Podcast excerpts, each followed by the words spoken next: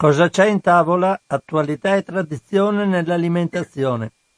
Un cordiale saluto e un augurio di buona giornata da Francesco Canova in questo giovedì 4 novembre 2021. Iniziamo anche oggi allora in diretta questa volta la trasmissione Cosa c'è in tavola che riguarda tematiche alimentari. Parto subito con i richiami. Allora, tutte notizie che traggo dal sito ilfattoalimentare.it. Allora, un primo richiamo, ripiano, eh, richiamo riguarda un integratore alimentare che si chiama Reflutask di Pharmamum. Viene riscontrato 2-cloroetanolo nel carbonato di calcio presente, quindi è un composto che ne compromette la salubrità però questo 2-cloroetanolo è un metabolita dell'ossido di etilene, quindi il consueto, la consueta presenza di ossido di etilene che ormai trattiamo da, da mesi, direi. Quindi eh, integratore alimentare Reflutask di Pharmamum. Poi una notizia del 20 ottobre 2021 è un altro integratore. In questo caso si tratta di Stornaben a marchio Club Salute Integratori, anche questo è legato a problemi con l'ossido di etilene. Passiamo adesso a vedere altri richiami che non abbiano attinenza con l'ossido di etilene, passando ad un Richiamo del 22 ottobre. Sapete che devo cercarli, quindi devo fare un po' di percorso a tappe. In questo caso eh, le notizie sono come di consueto a firma, presumo tutte, di Giulia Crepaldi, collaboratrice del Fatto Alimentare. Allora, in, in questo richiamo ci sono due prodotti si tratta di salame strolghino a marchio Terre Ducali per una non conformità microbiologica dovuta alla presenza di salmonella. Salame strolghino a marchio Terre Ducali. Poi si tratta, un altro richiamo riguarda vongole del Pacifico precotte, sgusciate e surgelate a marchio Veliero per presenza anche queste di salmonella in una delle cinque unità che hanno campionato. La scadenza di questo prodotto è il ehm, maggio 2023, trattandosi di vongole surgelate, quindi vongole del Pacifico precotte surgelate e sgusciate a marchio Veliero. Andiamo a vedere poi un richiamo del 25 25 ottobre, in questo caso sempre il Ministero della Salute segnala il richiamo di un lotto di Wurstel di puro suino venduto con i marchi Bonazza, Becker e Bonadie per possibile presenza di proteine del latte non dichiarate in etichetta. Latte è un allergene, quindi chi è allergico al latte non può consumare questi Wurstel, ricordo Wurstel di puro suino, venduti con i marchi Bonazza, Becker e Bonadie. Non vi leggo quali sono, sono tanti, sono legati a questi tre marchi con scadenze che sono le più diverse si va a finire a dicembre 2022. Andiamo adesso a vedere un altro richiamo del 26 ottobre Qui si tratta di alcuni lotti di pistacchi e, mix di frutta secca. Allora, alcuni lotti di pistacchi crudi sgusciati e di frutta secca mista con pistacchi a marchio Winner Mix per presenza di aflatossine. Quindi pistacchi crudi sgusciati e frutta secca mista con pistacchi a marchio Winner Mix cerco di fare più in fretta che posso, poi andiamo al giorno 27, qui ce ne sono addirittura, se non erro, tre, c'è, vengono um, segnalati da Coop, Deco e dal Ministero della Salute un richiamo di mini cotolette vegetali a marchio Alma Verde Bio per un errore di etichettatura c'è all'interno un allergene non dichiarato in etichetta che è la soia, stesso problema di quello di prima. Gli allergici, alla soia non possono co- consumare queste mini cotolette vegetali a marchio Alma Verde Bio. Si passa ad uova fresche di categoria A a marchio Ovo, l'uovo fresco di, del Raparo per presenza di salmonella. La mh, mm, scadenza è molto ravvicinata trattandosi di uova fresche, ripeto, a marchio Ovo, l'uovo fresco del Raparo, quelle che hanno la scadenza più avanti nel tempo sono del 16 novembre 2021. Altre sono già scadute, scadono oggi e da oggi in poi. Poi vediamo se c'è qualcos'altro. Sì, c'è del carpaccio di pesce spada marinato a marchio Gastronomia Valdarnese per prima era, mm, era dichiarata possibile contaminazione della materia prima ma poi si è specificato con un aggiornamento che si tratta di Listeria monocitogenes. La scadenza di questi prodotti è l'8 dicembre 2021. Carpaccio di pesce spada marinato a marchio Gastronomia Valdarnese. Poi andiamo a, a vedere della polenta rapida co, della Coop a marchio Coop richiamo del 28 ottobre 2021, polenta rapida marchio COP per possibile presenza di corpi estranei all'interno della confezione. Qui le scadenze sono avanti nel tempo, si va a finire al 16 ottobre 2023, quindi è sicuramente in circolazione se non è stata ritirata dai punti vendita. Polenta rapida marchio Coop poi andiamo, penso, spero, al terzultimo. Siamo ormai a tre dalla fine. Un richiamo è del 2 novembre 2021. C'è un richiamo precauzionale che riguarda due prodotti. Un primo prodotto è una crostata con confettura di ciliegia a marchio Lago per sospetta presenza di ossido di etilene, quindi confettura di ciliegia a marchio lago, anche qui abbiamo scadenze che vanno sino al 15 febbraio 22 e infine eh, ancora un antipasto emiliano, coppa, salame e pancetta a marchio Cuor di Terra per possibile contaminazione microbiologica e scadenza termine minimo di conservazione 15 dicembre 2021. Quindi trattasi di antipasto emiliano, coppa salame e pancetta a marchio Cuor di Terra. Passiamo finalmente all'ultimo ritiro, è un ritiro di pasta e l'allerta è del 3 novembre, quindi di ieri. Vediamo un po'. Eccolo qua. Le catene Famila e AEO hanno segnalato il richiamo di alcune tipologie di pasta integrale biologica a marchio Natura chiama Selex e pasta di Gragnano IGP a marchio Saper di Sapori Selex. C'è sempre questo marchio Selex in mezzo per presenza dell'allergene senape all'interno della pasta. Qui ci sono vari tipi di pasta che non vado a considerare, scadenze naturalmente parecchio avanti nel tempo, si parla 2023-2024.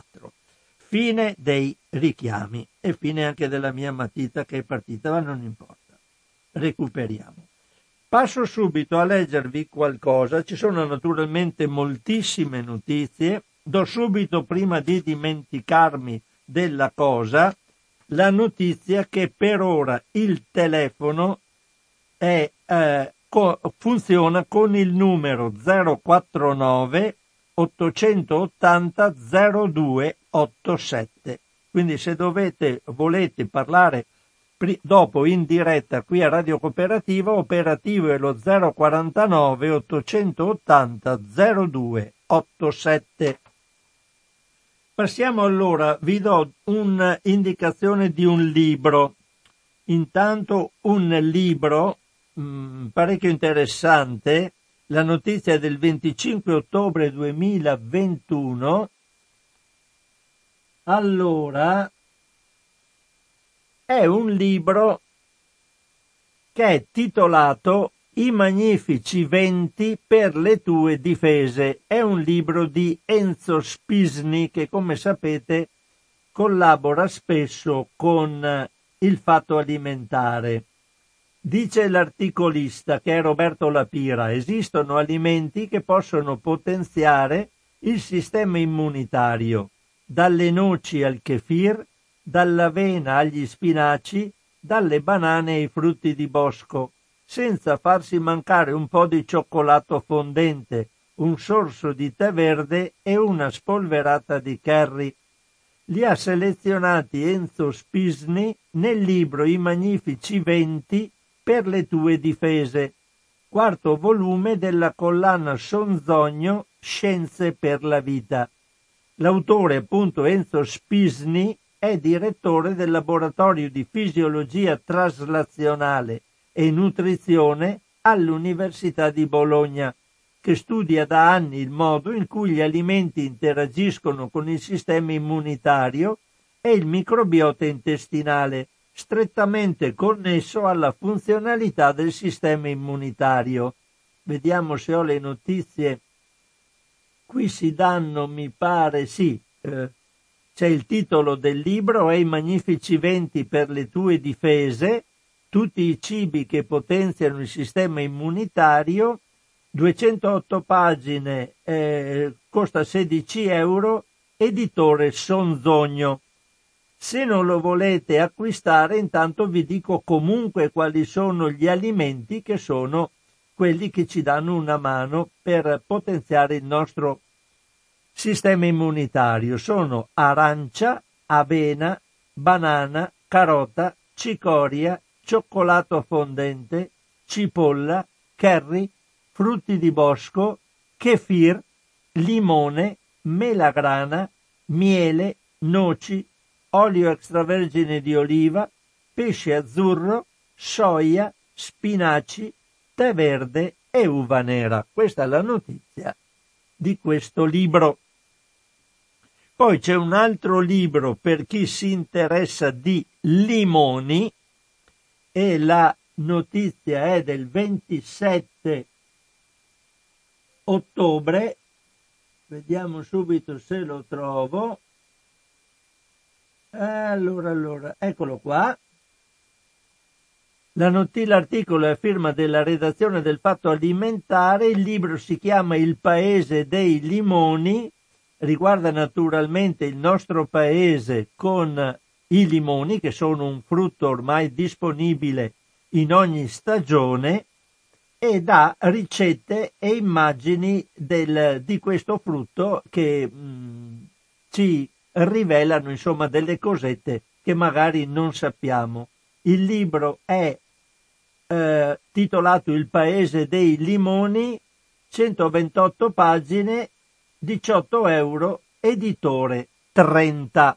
Per chi si interessa di limoni sappia che c'è sta roba.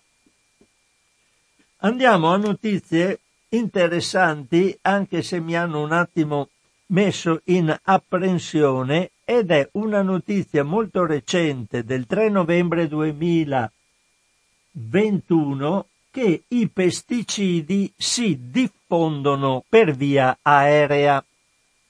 L'articolo è a firma di Agnese Codignola I pesticidi si diffondono per via aerea trovato glifosato anche nei parchi naturali da uno studio tedesco. I presupposti sui quali finora l'Unione Europea ha deciso di autorizzare l'uso del glifosato sono sbagliate almeno per quanto riguarda la capacità di diffondersi per via aerea della sostanza, già definita probabilmente cancerogena dall'Agenzia internazionale per la ricerca sul cancro dell'OMS. Il glifosato infatti viaggia nell'aria attaccandosi alle particelle di polvere e ai pollini e arriva anche molto lontano dal luogo in cui è stato sparso il suolo. A questa conclusione è giunto uno studio commissionato dall'Alleanza per un'agricoltura a misura di nipoti, associazione di produttori biologici, e dall'Istituto ambientale di Monaco, un'organizzazione specializzata nelle indagini ambientali, pubblicato sulla rivista del gruppo Nature Environmental Science Europe, che potrebbe avere importanti ripercussioni. Entro pochi mesi l'Europa dovrà infatti decidere se continuare o meno a permettere l'impiego del diserbante anche dopo il 2022 e al momento le valutazioni sono in pieno svolgimento. Se ricordate avevamo già parlato di questo dicendo che i paesi che dovrebbero essere i decisori affermano già che non hanno elementi o perlomeno non avevano elementi che potevano in, indurli a dare una valutazione negativa all'uso. Adesso sembra che questa cosa possa essere considerata come qualcosa di suppletivo. Nell'indagine i ricercatori hanno selezionato 69 punti sparsi in tutta la Germania, alcuni dei quali in parchi nazionali e zone protette a vario titolo, altri in aree destinate alla coltivazione biologica, o non coltivate e durante il 2019 hanno campionato l'aria in due modi, analizzando i filtri dei sistemi di ventilazione domestica e mediante dispositivi che catturano l'aria, verificando la presenza di oltre 500 sostanze tra composti principali e loro metaboliti. Presumo che abbiano un sistema analitico estremamente raffinato. Il risultato è stato al tempo stesso illuminante e sconvolgente. Nell'aria sono state rilevate ben 109 sostanze diverse, 28 delle quali non utilizzate in Germania perché vietate e talvolta in luoghi insospettabili quali le montagne del parco Harz, 13 sostanze, o il parco nazionale della foresta bavarese, sei sostanze. Il glifosato era presente in ogni singolo campione analizzato e questo è considerato particolarmente preoccupante, così come il numero di rilevazioni di pendimetalin e del prosulfocarb. Nella maggior parte dei campioni sono stati rinvenuti vari cocktail di pesticidi in un caso addirittura 36 diverse sostanze tossiche. Anche se le zone più intensamente coltivate sono state ovviamente quelle dove sono stati trovati più pesticidi, il tipo di destinazione del terreno non sembra avere una grande importanza, perché la diffusione è ubiquitaria a riprova della dispersione per via aerea. L'iniziativa dei cittadini europei Salviamo le api e gli agricoltori, cui aderiscono i committenti dello studio, chiede all'Europa di rinunciare al 100% dei pesticidi entro il 2035. La stessa Unione Europea, nell'ambito della strategia Farm to Fork, indica l'obiettivo della riduzione del 50% entro il 2030 partire da una conoscenza approfondita delle caratteristiche dei pesticidi che si disperdono nell'atmosfera e prendere decisioni in base a informazioni corrette, hanno commentato gli autori, sarebbe di certo un buon modo per dimostrare se e quanto tale volontà sia reale e nel frattempo hanno aggiunto dire no al rinnovo del glifosato è doveroso. Notizie altrettanto preoccupanti sono poi arrivate negli stessi giorni anche su un altro insetticida molto utilizzato, il Malation, oggetto di uno studio condotto dai ricercatori dell'Università del Queensland, pubblicato sull'International Journal of Environmental Research and Public Health. In questo caso gli autori hanno utilizzato i dati relativi alla salute di quasi 42.000 statunitensi che hanno preso parte allo studio di popolazione per un periodo compreso tra il 2001 e il 2010. I ricercatori hanno così visto che chi aveva i livelli più elevati di malation nell'organismo era anche chi aveva maggiori probabilità di avere una malattia renale. Il rischio nelle fasce più elevate era superiore del 25% rispetto a quello di chi ne aveva meno. Questa è l'importanza dei pesticidi nella nostra salute, ma soprattutto la notizia che si diffondono per via aerea trasportati da pollini e particolato e quindi c'è il problema di eh, possiamo stare tranquilli, non possiamo stare tranquilli se usiamo agricoltura biologica finché questi sono in circolazione perché ce li porta l'aria e non è colpa di chi coltiva in modo corretto. Vado taglio via questa notizia, l'articolo continua ancora, per questo vi invito come di consueto a consultare spesso il sito ilfattoalimentare.it perché io posso dare solo una uh, quantità estremamente parziale di informazioni che traggo da questo sito. Ci sono parecchie notizie sia sui dolcificanti artificiali che sui sugli alimenti, ehm, gli alimenti, vediamo, prendo la notizia, ultratrasformati. Vi dico intanto subito qualcosa sui dolcificanti artificiali.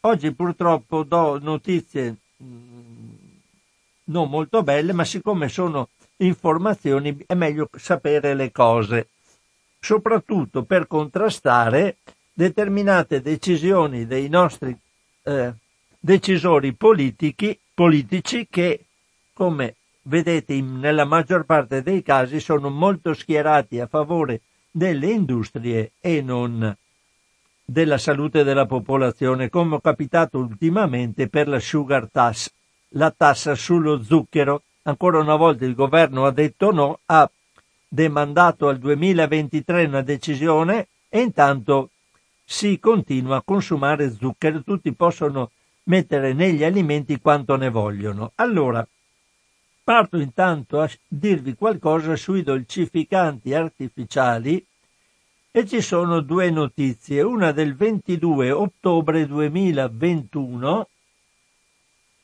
Allora, questa notizia a firma di Agnese Codignola afferma che i dolcificanti artificiali con zero calorie potrebbero comunque stimolare l'appetito. È una cosa pericolosa perché chi usa i dolcificanti artificiali per avere meno zucchero e introdurre meno calorie si trovano ad avere un appetito maggiore e quindi, almeno per questo studio, potrebbero incrementare la quantità di alimenti che assumono.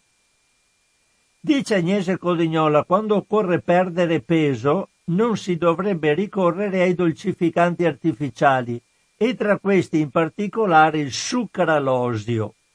Tale raccomandazione vale soprattutto nei casi in cui si è in una condizione di obesità e si è donne. Pur essendo a calorie zero, infatti, non solo molti dolcificanti non sono associati a un chiaro dimagrimento, ma al contrario possono far aumentare l'appetito e il desiderio di saziarlo. Da anni alcuni dolcificanti sono sotto accusa perché oltre a non favorire la battaglia contro i chili di troppo, sono fortemente sospettati di avere conseguenze negative sulla salute, in particolare sul metabolismo. Qui è stato fatto un ampio studio pubblicato su Yama Network Open dai medici della Ketch School of Medicine dell'Università della California. Qui l'articolo è abbastanza lungo, dice che in particolare il problema sia il sucralosio. e quindi non, eh, meglio non adoperare i dolcificanti artificiali. Se volete l'articolo completo andatelo a vedere su il fatto alimentare, io vi do solo la notizia, diciamo, in assunto, perché volevo darvi notizie anche di tipologia diversa. Adesso resto sempre sui dolcificanti artificiali con una notizia che è stata è abbastanza interessante perché si è visto che i dolcificanti artificiali vanno a modificare, a interagire, a disturbare il microbiota intestinale, quindi quell'assieme di microorganismi che fa parte essenziale del nostro organismo nell'apparato digerente. La notizia del 29 ottobre 2021 ed è a firma anche questa di Agnese Codignola. Questa ve la leggo un po' più estesamente. I dolcificanti sintetici sono da tempo osservati speciali perché numerosi studi ne hanno associato un'assunzione regolare ad un aumento di rischio di malattie metaboliche digestive e paradossalmente di sovrappeso e obesità. Vedi l'articolo che ho letto prima. Perché e in quale modo esattamente si esplichino azioni di questo tipo, tuttavia, non è mai stato chiarito con prove inequivocabili. Ora a farlo ci prova uno studio coordinato dall'Università israeliana Ben Gurion del Negev pubblicato sull'International Journal of Molecular Science, nel quale i ricercatori che da anni lavorano sul tema e che avevano già pubblicato alcuni dati nel 2018, hanno voluto approfondire l'effetto sul microbiota intestinale di sei tra i più comuni dolcificanti sintetici, cioè aspartame, saccarina, sucralosio, acesulfame K e advantame e neotame. A tal fine hanno utilizzato batteri di specie simili a quelle presenti nell'intestino, ma bioluminescenti, cioè modificati con molecole che cambiano luminosità in base a specifiche reazioni chimiche e permettono così di capire cosa succede durante un certo fenomeno. Hanno così visto che tre dei dolcificanti analizzati, cioè aspartame, saccarina e sucralosio, esercitano un tipo di azione profondamente perturbante sui batteri, cioè impediscono la comunicazione tra una cellula e l'altra. Le colonie di batteri comunicano continuamente per mantenere il corretto equilibrio della comunità e lo fanno tramite un processo chiamato quorum sensing, che dipende dalla densità delle cellule e da altri fattori. I tre dolcificanti, bloccando questo tipo di comunicazione, potrebbero avere significative ripercussioni sull'equilibrio del microbiota. Contro questi risultati naturalmente si è scatenata la reazione dell'International Sweeteners Association, l'associazione dei dolcificatori, che hanno detto che hanno contestato lo studio dicendo che la quantità di ehm, dolcificante utilizzata è troppo alta e quindi non ha mai un'associazione reale con quanto accade eh, non in vitro come è stato fatto, ma in vivo, quindi nell'organismo quando l'organismo è operativo. Gli autori contestano a loro volta questa contestazione dei dolcificatori perché dicono che, come diversi altri studi hanno mostrato, un ruolo di queste molecole nella disbiosi e come i loro dati del 2018 abbiano dimostrato effetti tossici sul microbiota intestinale già a concentrazioni basse pari a un milligrammo per millilitro. Sarebbe quindi, secondo gli autori, doveroso indicare sulle confezioni la presenza di dolcificanti sintetici in modo molto più chiaro ed evidente di quanto non accada ora, soprattutto per quanto riguarda la quantità utilizzata, affinché i consumatori possano compiere scelte più consapevoli. Ed è sempre la solita questione dell'informazione in etichetta. Vado a leggervi adesso qualcosa, vediamo, mi ero segnato delle notizie che secondo me erano particolarmente interessanti. Ah sì, vi avevo parlato degli ultra trasformati, sono intanto le 12 e 35.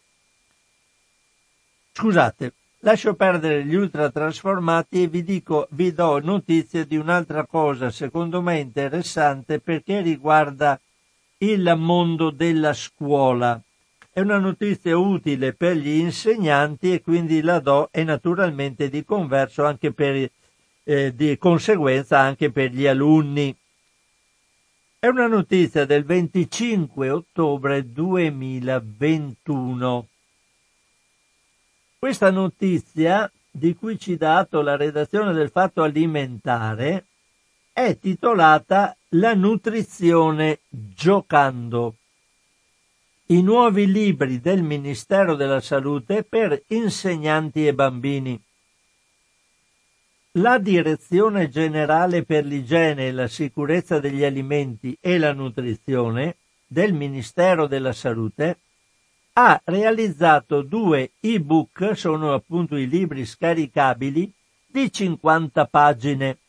Il primo destinato agli insegnanti e l'altro agli studenti di età compresa tra i 6 e gli 11 anni, diciamo scuola primaria.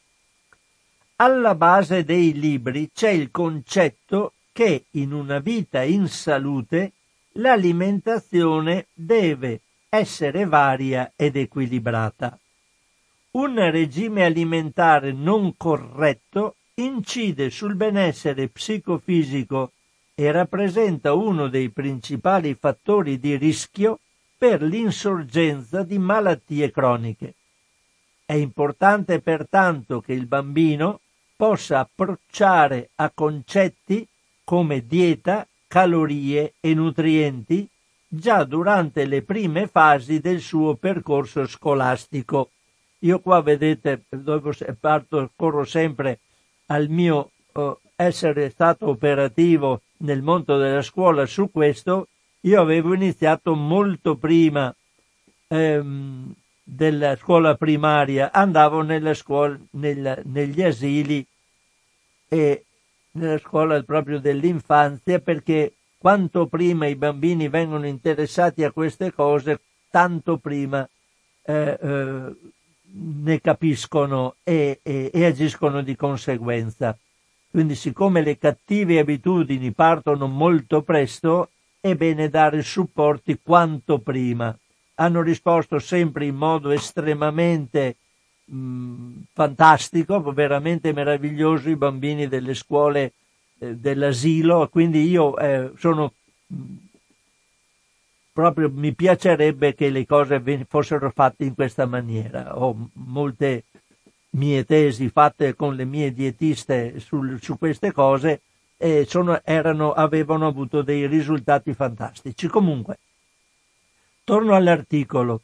Sulla base di queste considerazioni si è giunti alla realizzazione di due ebook corredati di giochi da utilizzare nel percorso formativo strutturato in tre momenti. Il primo, da svolgersi in classe, prevede l'utilizzo da parte degli insegnanti dell'ebook la nutrizione giocando. Ecco, se voi andate, io l'ho già scaricato questo, la nutrizione giocando, se voi mettete in un motore di ricerca questa dicitura, vi compare l'ebook e lo potete scaricare, quindi utilizzatelo se siete insegnanti, ma dopo c'è la parte relativa anche al suo utilizzo che può essere utilizzata dai bambini e dalle loro famiglie, quindi è un'informazione veramente fatta bene, con criterio e, e dà molte informazioni utili. Quindi la nutrizione giocando. Torno all'articolo. Che potrà essere utilizzato per sviluppare un percorso di educazione alimentare. L'intento è trasmettere al bambino il concetto della sana alimentazione mediante informazioni sui nutrienti, la corretta lettura dell'etichetta, i metodi di cottura dei cibi fino alla sicurezza a tavola.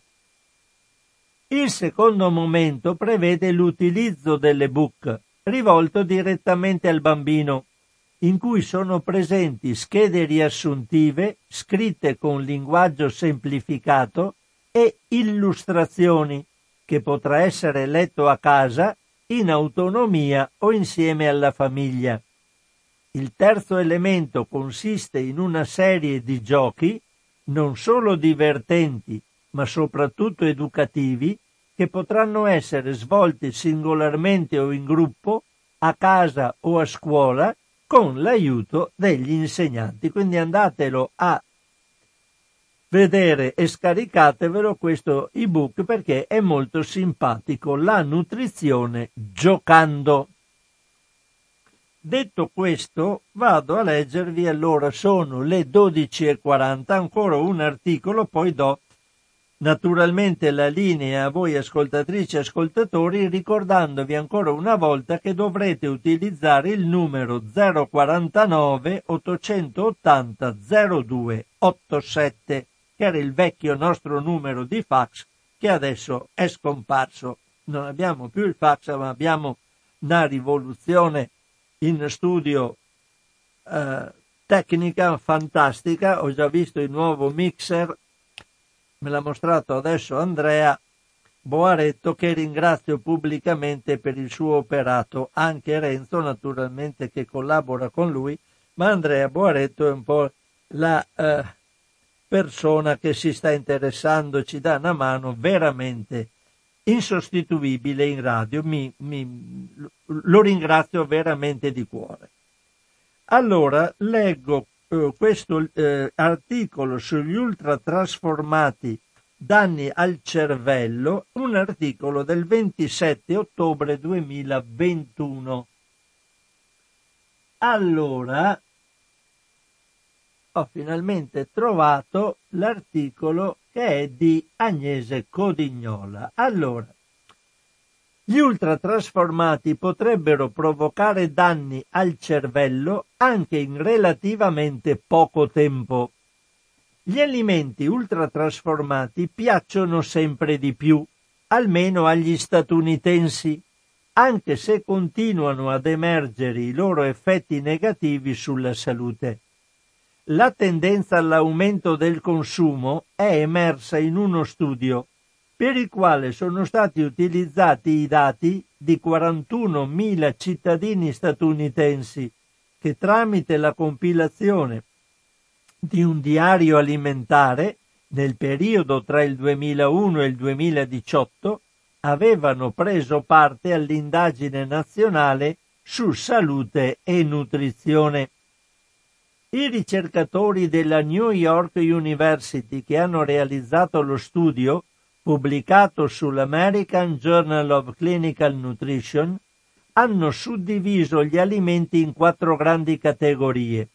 I cibi processati solo in minima parte, come frutta, verdura, cereali, carne, latte e latticini.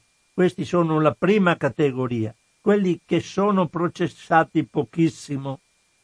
Poi c'è una seconda categoria, gli alimenti processati con la preparazione domestica, cioè con l'aggiunta di sale, burro, olio di oliva o zucchero.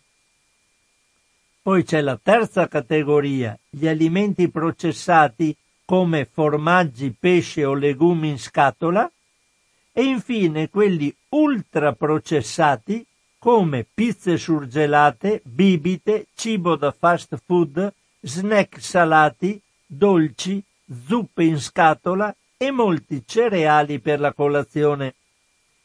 Poi hanno calcolato dai diari alimentari le calorie consumate per ogni categoria di alimenti. Dallo studio emerge che nei 18 anni presi in esame il consumo relativo di ultratrasformati è aumentato.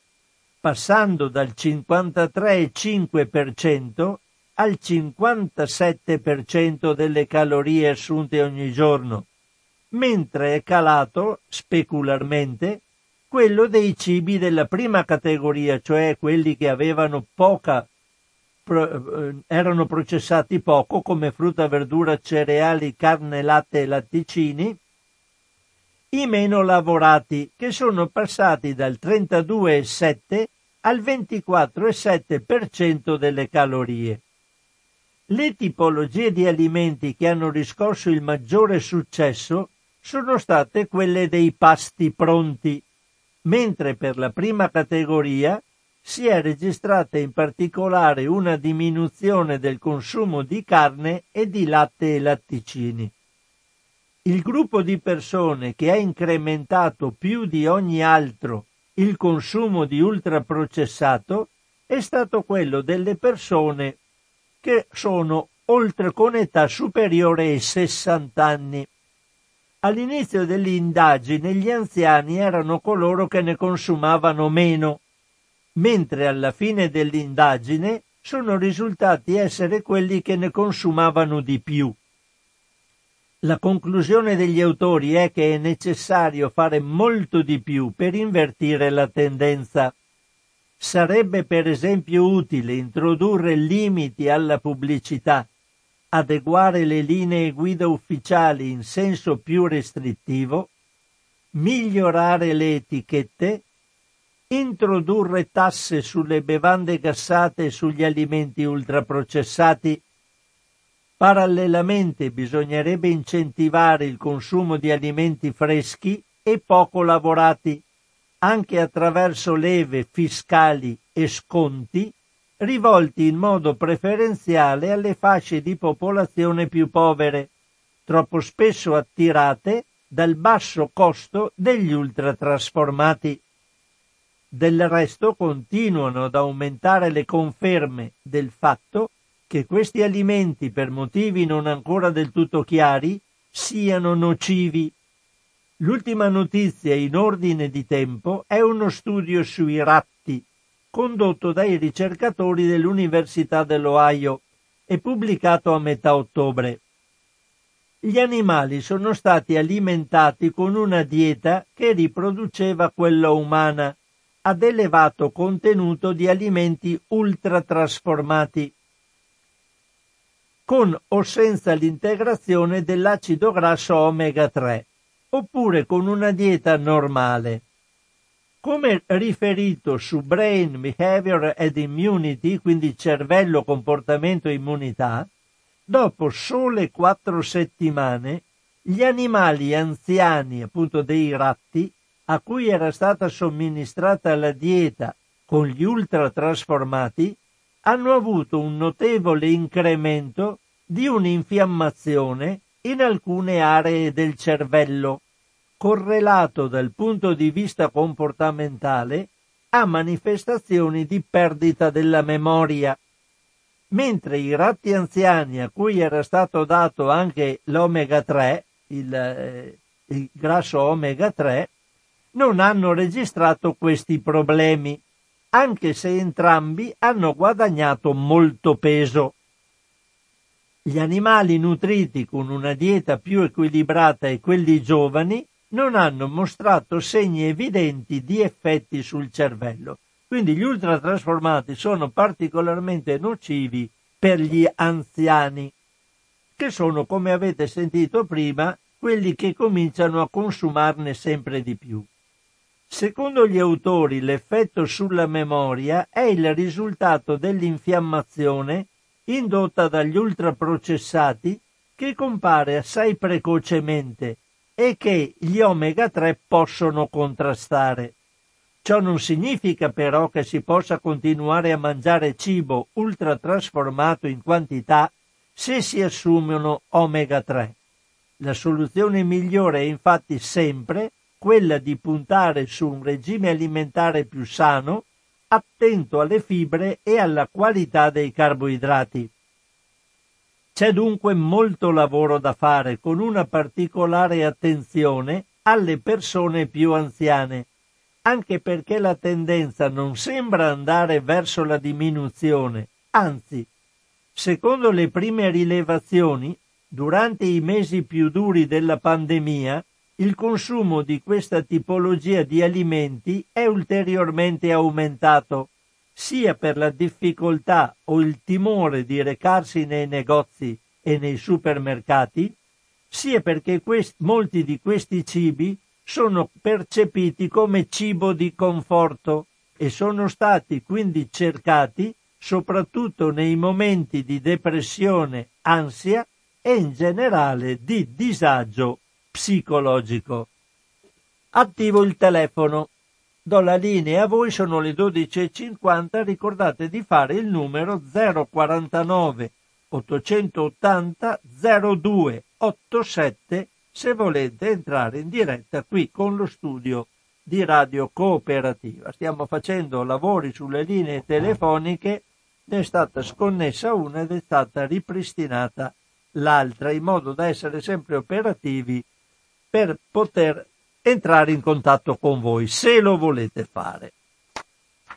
In assenza di telefonate io continuo con la lettura di notizie tra le quali è abbastanza interessante. Ah, intanto volevo dirvi che il consumo di frutta o verdura migliora il benessere mentale soprattutto dei ragazzi e il loro rendimento scolastico. Una volta si dava il fosforo, davano fosforo, le fialette di fosforo perché la gente sembrava che mangiasse fosforo e diventavano tutti dei geni, cosa non vera a quanto pare. Pronto Radio Cooperativa? Pronto, ciao Francesco, sono Gianluigi. Ciao Gianluigi, hai visto che i pesticidi corrono per l'aria? Prova a salvarti tu dai pesticidi. Ma guarda che Zai abitava qui a Refrontola e è andato via, però è andato a Godega, eh, come eh, lui è nato a Godega, eh. e qui è scappato dai pesticidi, ma anche lì gli hanno fatto... E gli arrivano però lo stesso? no, sì, sì, no, si sfugge all'aria, all'aria no, no. alla gravità, non no. si comanda. Forse non l'abbiamo ancora capito. Ecco, no, volevo ehm, commentare un po' le tue bellissime letture che hai fatto su, sul, sull'alimentazione. Ecco, eh, l'uomo è sostanzialmente eh, schiavo del dilemma dell'onnivoro, come ha scritto Polla nel suo bellissimo libro, che tu conoscerai certamente, il dilemma dell'onnivoro, dove dice nell'evoluzione eh, tutti gli animali, e noi siamo animali, no, siamo bestie più che animali, ci siamo evoluti eh, cercando eh, la massimizzazione dell'energia quando si mangia, no? eh, la massimizzazione dell'energia c'è nelle, nelle sostanze oleose e zuccherose. Mm.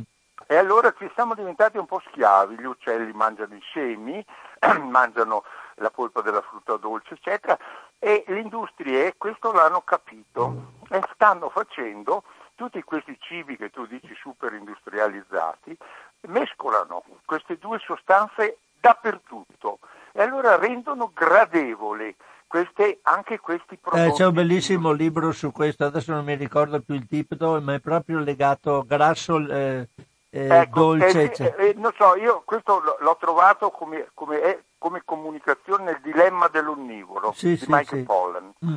Ecco. Ecco, allora cosa succede? Succede che anche gli anziani sono attratti da queste degustazioni, soprattutto nei momenti di crisi, come leggevi tu, no? di depressione. Eh, certo. Costano poco, e sono saporiti, buoni, croccanti, eccetera. Ecco, però, e poi vorrei fa, mm, fare un altro discorso, quindi bisogna stare molto attenti a questo discorso qui. Mangiare la frutta dolce sì, ma mangiarla cruda, per esempio, le mele, eccetera, e anche mangiare tante insalate, eccetera. Questo è il solito discorso. Eh, ricordate sempre che per quanto riguarda le verdure non c'è limite, per la frutta due frutti al giorno sarebbe mm, l'ottimale, perché altrimenti lo zucchero ce l'hanno anche loro nonostante siano ottimi per l'alimentazione. Certo, no, voglio parlare anche delle mense scolastiche, cioè c'è una grande irresponsabilità da parte dei genitori che non si battono abbastanza nelle mense scolastiche perché ci siano i menù biologici. Cioè questo è veramente, è, è, chiaro che l'informazione gioca contro questo tipo di messaggio, cioè dare fin da bambino, come leggevi tu e come hai sperimentato tu, ma come anch'io ho, ho, ho, sempre pensato che fosse anche negli anni 40, 50, eccetera, cioè prima che ci fosse tutto questo cibo industriale, il cibo eh, era sostanzialmente per definizione era sano, non aveva la chimica eh, diciamo, eh, di sintesi che eh, lo, lo, pervadeva. Allora a questo punto io dico perché i genitori ecco, non si battono di più perché a scuola almeno i loro figli abbiano queste mense eh, con questo cibo che li tiene un po' lontani. I genitori non, da... sono, non sono informati. Bravo, e qui ritorniamo al discorso Cosa vuoi Gianluigi, ti rubo un minuto. Quando si fa educazione alimentare si cerca sempre di capire dove sarebbe bene farla. Io ho cominciato ai miei tempi a farla nella scuola perché io avevo la possibilità di impattare con insegnanti consapevoli, quindi però nel momento in cui si iniziava il percorso si diceva ma allora dobbiamo fare anche un corso suppletivo per, gli, per i genitori perché il bambino deve essere anche quando è in gestazione messo a posto con una mamma consapevole e la mamma deve alimentarsi in modo corretto. E il circolo dell'informazione è a 360 gradi, non inizia e non finisce mai. Esattamente, ed è esattamente quello che avrei voluto dire io, cioè bisogna partire dalla famiglia per poter avere un percorso diciamo, che produca un sistema virtuoso, una spirale virtuosa e qui purtroppo il sistema è contrario, guarda solo al profitto, alla vendita, eccetera, eccetera, e tu lo dici spesso. Ti ringrazio comunque delle sì, letture. Grazie a te Gianluigi, grazie ciao, mille, ciao ciao. Ah, un grazie sincero a Gianluigi per, per un mucchio di ragioni e anche perché eh, porta sempre tematiche molto interessanti e spunti di riflessione, è molto impegnato e quindi mi fa estremamente piacere parlare con lui. Allora dicevo, una, quello che volevo leggervi era legato al migliorare il benessere mentale dei ragazzi con la frutta e la verdura. Allora è un, una notizia del 21 ottobre 2021, ma cerco di trovarla. Ah, prima di questa è perché quando scorro le cose me ne capitano anche delle altre. Siccome so che adesso c'è ehm, è periodo di funghi, anzi anche un po' passato il periodo dei funghi. Comunque ehm, ci sono state a Catania le prime intossicazioni da funghi. Questa è una notizia del 25, vediamo, del 21 ottobre del 2021 Vediamo un po' come, eccolo qua, perché vi do questa notizia. È praticamente ogni anno capita questo e ci sono ogni anno, ricordo, articoli correlati sul fatto alimentare, sulle intossicazioni da funghi, sulla necessità assoluta che i funghi che mangiamo siano certificati, siano controllati dai centri eh, deputati a questo controllo. Ma una cosa che volevo sottoporre alla vostra attenzione della quale volevo informarvi è che il centro antiveleni dell'ospedale Niguarda di Milano ha raccolto in un opuscolo preziosi consigli per evitare gli errori quando si, va, eh, si parla di funghi. Allora cerco adesso di andare a reperire l'articolo Scusate un attimo, vediamo se riesco a farlo. Eh, no, non riesco a farlo, non riesco a farlo per il motivo che stiamo facendo lavori qui in radio e quindi non vi posso dare l'articolo, l'opuscolo sui funghi, però devo, eh, voi mi perdonerete se riesco, se faccio un piccolo percorso all'indietro nel mio sito perché dovrei averlo scaricato. Vediamo se riesco a vederlo, a trovarlo. Permettetemi questa piccola digressione perché all'interno del sito quando ci sono cose che trovo vado a scaricarmene per averle e dar loro un'occhiata per mio conto. Però, però, però, però, eh, Vediamo un po' se lo trovo in fretta, se no lascio perdere perché non posso perdere tempo più di tanto sulla questione dei funghi, su questo piccolo dossier. No, è inutile, eh, perdo tempo per nulla e non mi, me lo posso permettere in diretta in trasmissione. Comunque, voi andate, se andate sul sito del Fatto Alimentare, nel, in data 21 ottobre 2021 trovate eh, la notizia che è titolata Funghi a Catania i primi casi di intossicazione. Se lo mettete in un motore di ricerca chi utilizza il computer vi porta a questo articolo oppure visitate il sito del Fatto Alimentare, all'interno c'è il collegamento ipertestuale che vi permette di andare ad aprire questo articolo e poterlo scaricare. È molto bello, l'ho scaricato perché contiene anche molte foto dove vengono messi praticamente in parallelo e a confronto delle specie eh, pericolose di funghi con specie commestibili. E c'è una telefonata, pronto Radio Cooperativa. Eh, ciao, sono Piero. Ciao eh, Piero. grazie degli interessanti. Eh, tu, di solito non ascolto mai, confesso. A te ti ascolto perché è un piacere eh, imparare. E, e, sei una persona democratica che ha una sensibilità e pazienza con tutti, anche con chi non la pensa come te su certe cose, insomma. Se fossimo tutti uguali, infatti con lo stampino.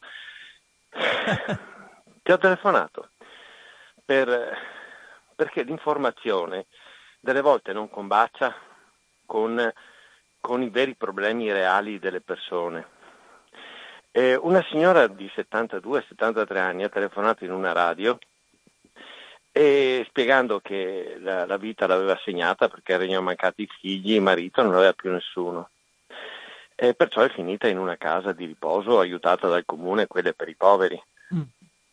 E ha spiegato che mangiava, siccome questa è una persona ancora lucida, piena di patologie, però stranamente, perché eh, una volta un anziano di 93 anni, un, un boss de, de, de, del, dell'economia mi, mi, ha detto, eh, mi, mi, guarda un po' perplesso, io avevo 20 anni, guardi fa che il cervello non invecchia mai, è l'unico, è l'unico muscolo che anzi cresce e diventa una, una miniera d'oro a 90, a 100 anni, a 95, purché il fisico sia sano. E questa signora mi aveva stupito perché spiegava delle patologie, però parlava con lucidità ed era una persona che insomma ragionava come te, un po' in piccola parte come me, cioè mangiare, cercare di mangiare sano. Mm. E, e, spiegava di questa casa di riposo con la, con la sua pensione non poteva pagarla, era intervenuto il comune e questa casa di riposo mangiava, cioè il corollario era eh, una tuta col numerino che gli veniva lavata una volta alla settimana o anche 15 giorni. La doccia una volta alla settimana, qualche amico, qualche caro, qualche lontano parente poteva andare una volta ogni 15 giorni. Cioè, quando senti queste cose terribili e poi io e te andiamo a Natura Sì e giustamente cerchiamo la pasta di qualità, cerchiamo l'olio di qualità, cerchiamo... Però le due cose non sono disgiunte una dall'altra. Non so se mi capisci. Ti concludo ti concludo con un fuori tema di 10 secondi, perché mh, mm, con te ho la soddisfazione di una, di una persona che, che, che, ha voglia di ascoltare tutto. Mh, mm, un giornalista di Repubblica, tale Messina, che dal, dal cognome deduco abbia delle origini eh, da, di grande sensibilità, perché è un popolo che sa cosa vuol dire quello che ha passato. E se tu quando hai finito guardi cosa eh, ha affermato su Repubblica il giornalista Messina. Ha scritto dei Novax, io non sono Novax, ha scritto dei Novax, eh, non è permesso entrare, è permesso di entrare ai cani, ma non ai Novax. Cioè, eh, io ascolto te e, e mi dai notizie bellissime, io mi prendo anche appunti, però delle volte cioè è un, po', è un po' scarna l'informazione che abbiamo e, e i principi che abbiamo. Eh, non so se mi capisci, noi stiamo attenti a tutti perché giustamente mangiare sano, fare attività fisica, eh, leggere un buon libro, eh, potermi sfogare con te adesso, è, è, tutto quel farcito di una... perché siamo quello che vediamo, quello che mangiamo e quello, cioè, questo è il prodotto. E, però poi abbiamo questo spaccato di vita. Non so se ti ho, ti ho colpito. No, no, sto ascoltando quello che dici. Cioè, e non ti lascia un po' interdetto una cosa del genere? Cioè, un, un giornalista, perché nel Medioevo, in base tu, al tuo grado, perché un facchino con la terza media può dire anche delle scemate, no, eh, cioè gli mettono dichiarazione mendace, ma lui il latino non l'ha mai fatto. Io ho la fortuna di sapere cos'è un accusativo, un, un genitivo, no, ma, il facchino con la terza media può anche sbagliare, ma uno che è laureato magari, che ha avuto la, la, possibilità di accedere alla cultura e di capire quello che è giusto e quello che è sbagliato. Ma scusami, non ho capito una cosa. Si chiama Messina e che scrive non è permesso di entrare a, ai Novax e, e, però possono entrare i cani. Sì, ma lui ha, ha, ha riportato una notizia o una sua opinione? No, eh, quando hai, guarda, siccome odio la faziosità, ovvio eh, decontestualizzare, mi farebbe molto più, perché tanto avremo occasione di sentirci, cioè, spero di aver capito male, spero di aver letto male. Quando hai finito, guardi su internet, no, e il giornalista di Repubblica Messina cosa dice dei Novax. Eh, vabbè, cioè, e, e, per, perché poi, perché poi eh, io ho degli amici medici è un amico, un amico medico molto puntiglioso, molto preciso, molto rigoroso, il quale mi ha detto, guarda, oggi come oggi, al di là che non ha ragione nessuno, perché sai, è come il saggio greco che dice come deciderai te ne pentirai nella vita, eh, è un po' difficile. La scienza, poi chi ha in mano la scienza, e poi c'era Popper che diceva che la scienza è come un fascio di luce puntato che però in base agli interessi cambia colore e si focalizza su quello che è l'interesse del potere economico. Cioè, voglio dire, anche de, de, dei saggi, dei grandi pensatori ai quali io cerco un po' di capire, di trovare luce, non è che la dicono proprio così. Il mio amico medico dice, sarebbe, io se ho un figlio, prima faccio un test sierologico, vedo bene qual è la sua situazione, perché ognuno è diverso da un altro, cioè sempre inginocchiandomi che se non avessimo avuto, ci sarebbero i poliomelitici, eh, ci sarebbe, che poi, non so se, se la sapevi che a Londra, quella storia della Lorenzin, dei, del morbillo, era un grande falso come la guerra in Iraq. Cioè, voglio dire, d'altra parte una che è stata alla corte del Berlusconi con, con Mubarak e dopo va nel BD, o come altri che, che hanno fatto la Luis o la Bocconi, che sembra, sai, l'università dell'indottrinamento. Non è che proprio io mi fido ciecamente che dico questi sono come te. A te ti sto parlando perché sento che sei lì, che lavori gratis, pazienti, ascolti anche le mie eventualmente scemate con molta sì, comunque adesso, adesso restiamo un po' in tema, sai Piero? Ciao, sì, mi... eh, scusami, ciao, sei troppo buono, io me ne approfitto. Ciao, eh, grazie. Esatto. Ciao, una buona giornata. Ti saluto, ciao. Eh, restiamo un po' nel tema perché se no andando a 360 gradi riusciamo a parlare di tutto e di più, però andiamo veramente fuori dal seminato. Volevo leggervi qualcosa su, come dicevo prima, perché una cosa interessante, aumenta, migliorare il benessere mentale dei ragazzi, se non erro a memoria, del, con la frutta e verdura. È un articolo del 21 ottobre 2021. Allora, 21 ottobre 2021, vediamo un po', eccolo qua sempre di Agnese Codignola. Per un miglior benessere mentale di bambini e ragazzi, più pasti regolari ricchi di frutta e verdura. Il rendimento scolastico e il benessere psicologico di bambini e ragazzi dipendono dall'alimentazione in misura significativa, in particolare dalla quantità di alimenti sani presenti nella dieta e dalle corrette abitudini come fare una prima colazione nutriente. Lo dimostra con numeri imponenti uno studio pubblicato su BMJ Nutrition Prevention and Health dagli scienziati dell'Università Britannica dell'East Anglia, che hanno analizzato la situazione di 50 scuole della contea inglese di Norfolk frequentate da più di 9.000 tra bambini e ragazzi di età compresa tra i 9 e i 18 anni, inseriti nel Norfolk Children and Young People Health and Wellbeing Survey nel 1917.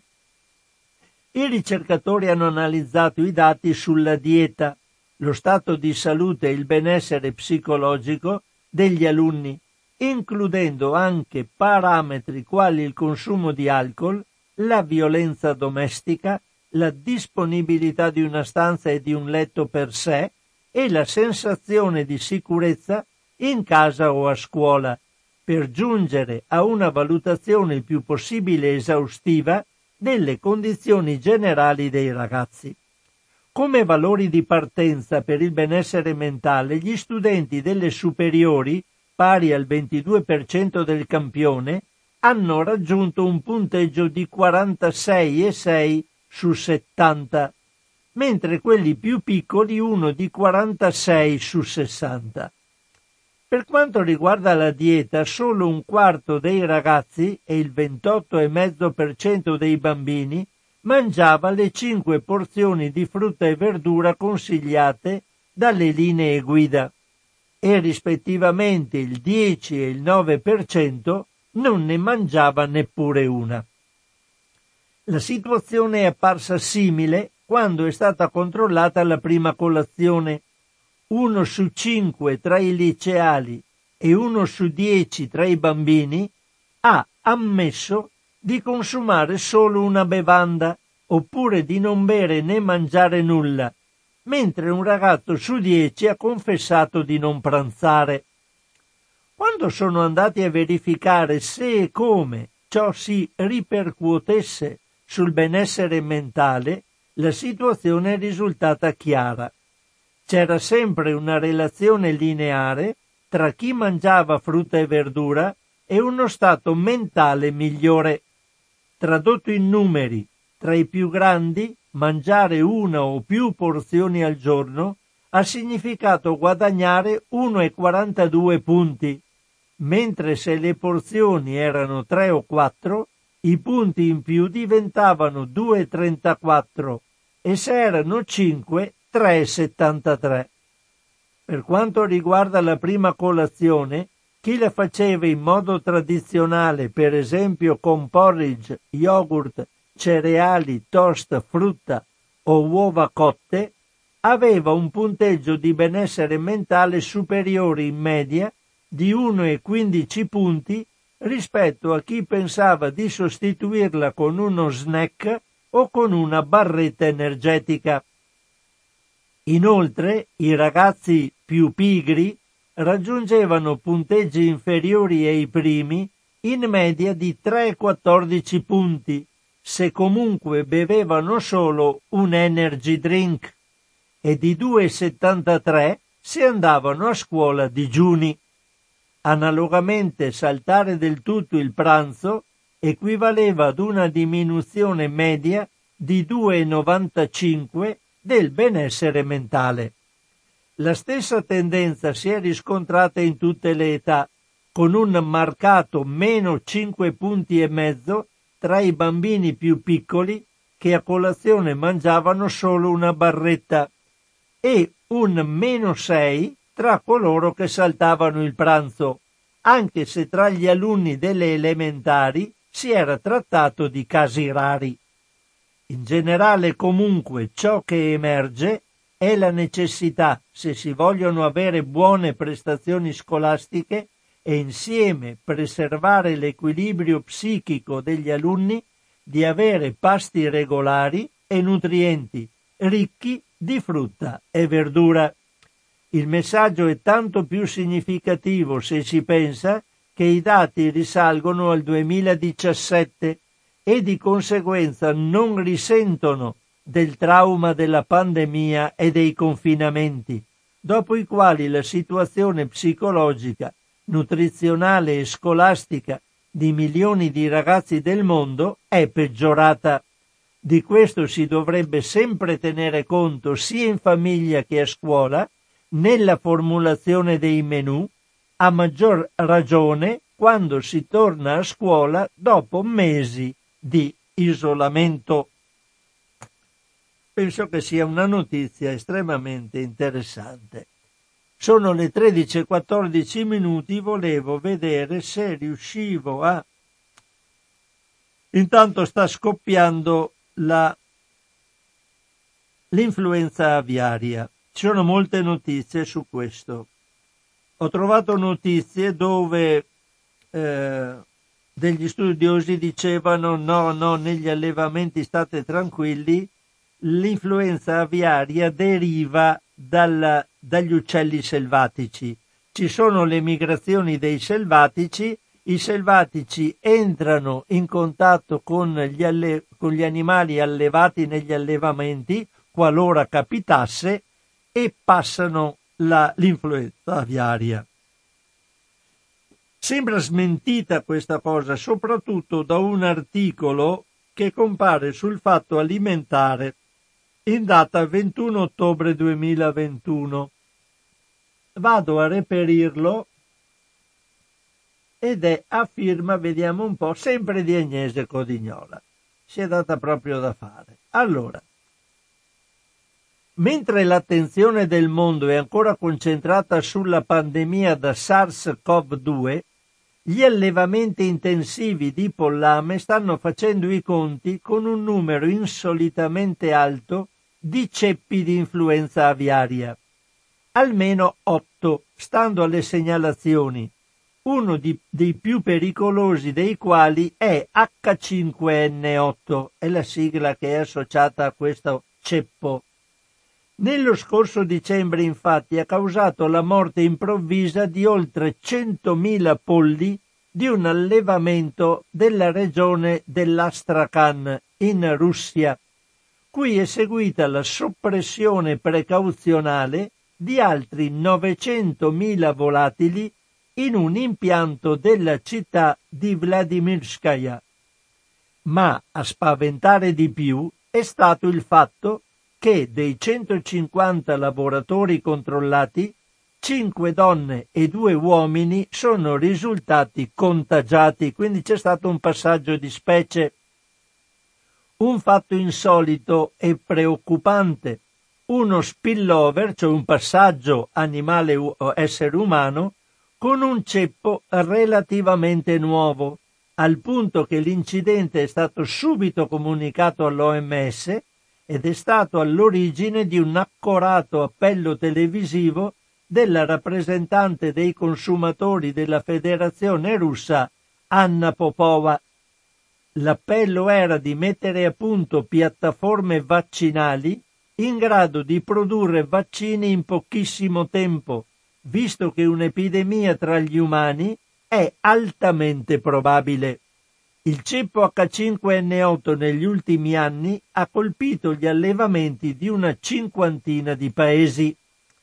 La vicenda ricostruita dal Guardian è emblematica di quello che secondo diversi esperti intervistati dal giornale britannico potrebbe accadere anche altrove perché la situazione attuale favorisce questo tipo di incidente. E, co- e la colpa non sarebbe degli animali selvatici, ma di quelli allevati.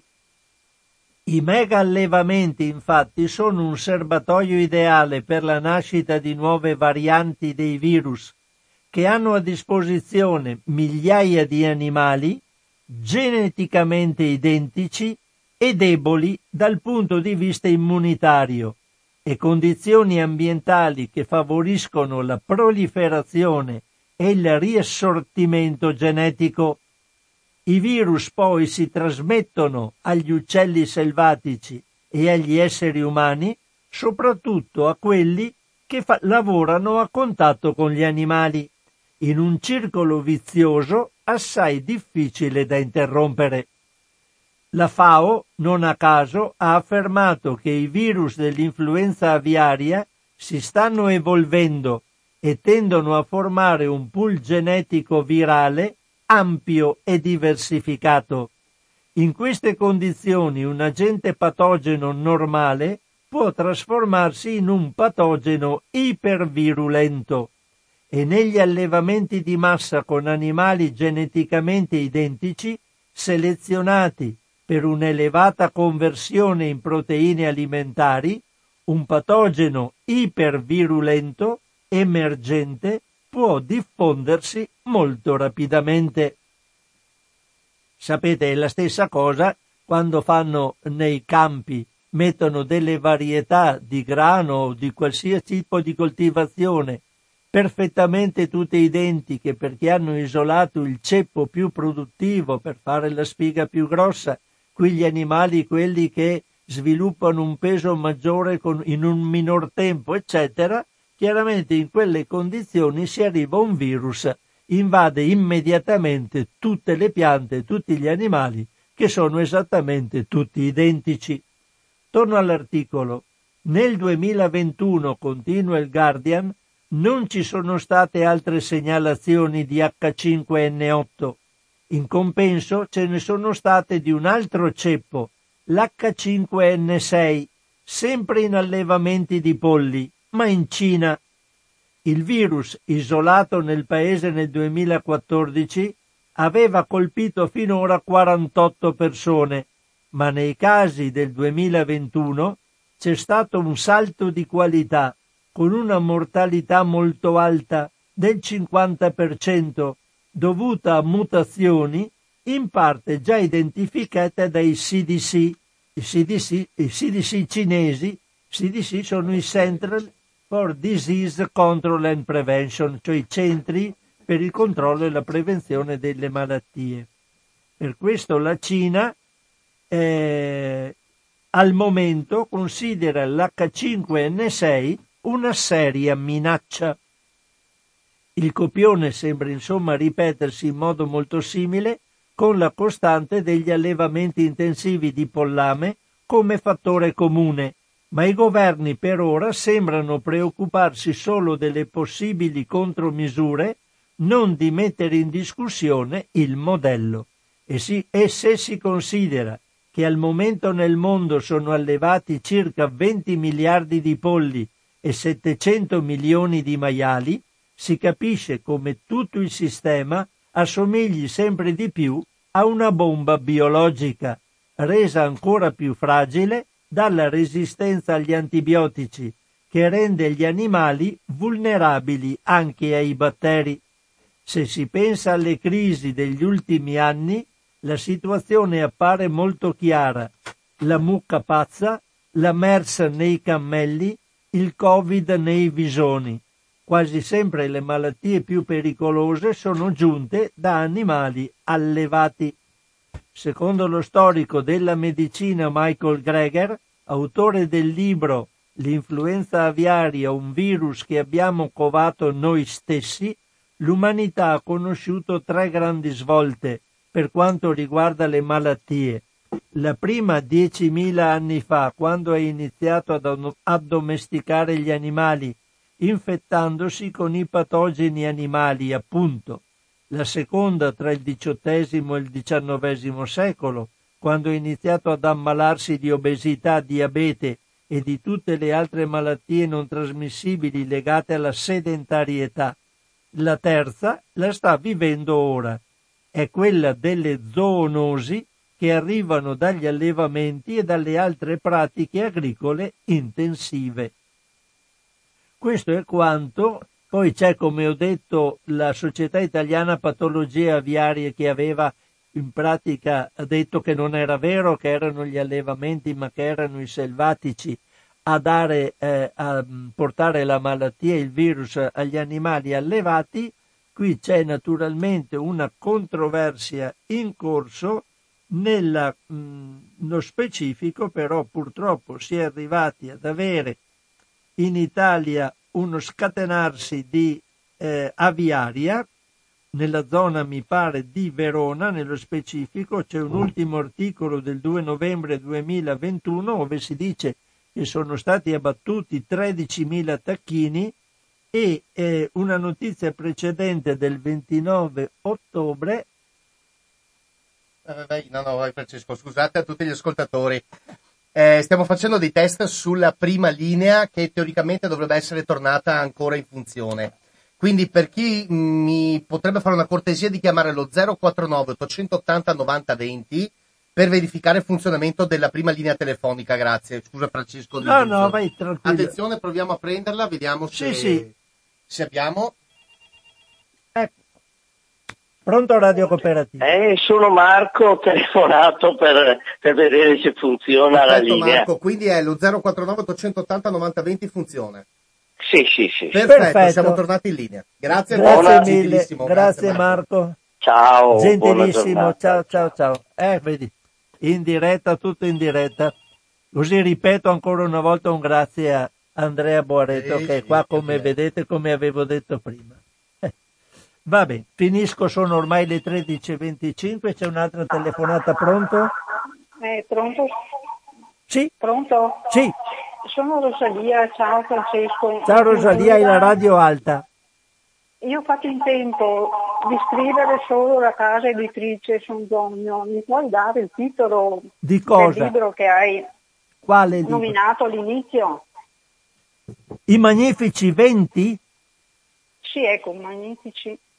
Allora te lo, te lo ripeto un attimo solo. sì, sì, una- Magnifici, Magnifici 20. Sì, è di Bene. Spisni, l'autore Eh, è non posso Spisni. farti un'altra domanda? No, sei in chiusura? Sì, certo.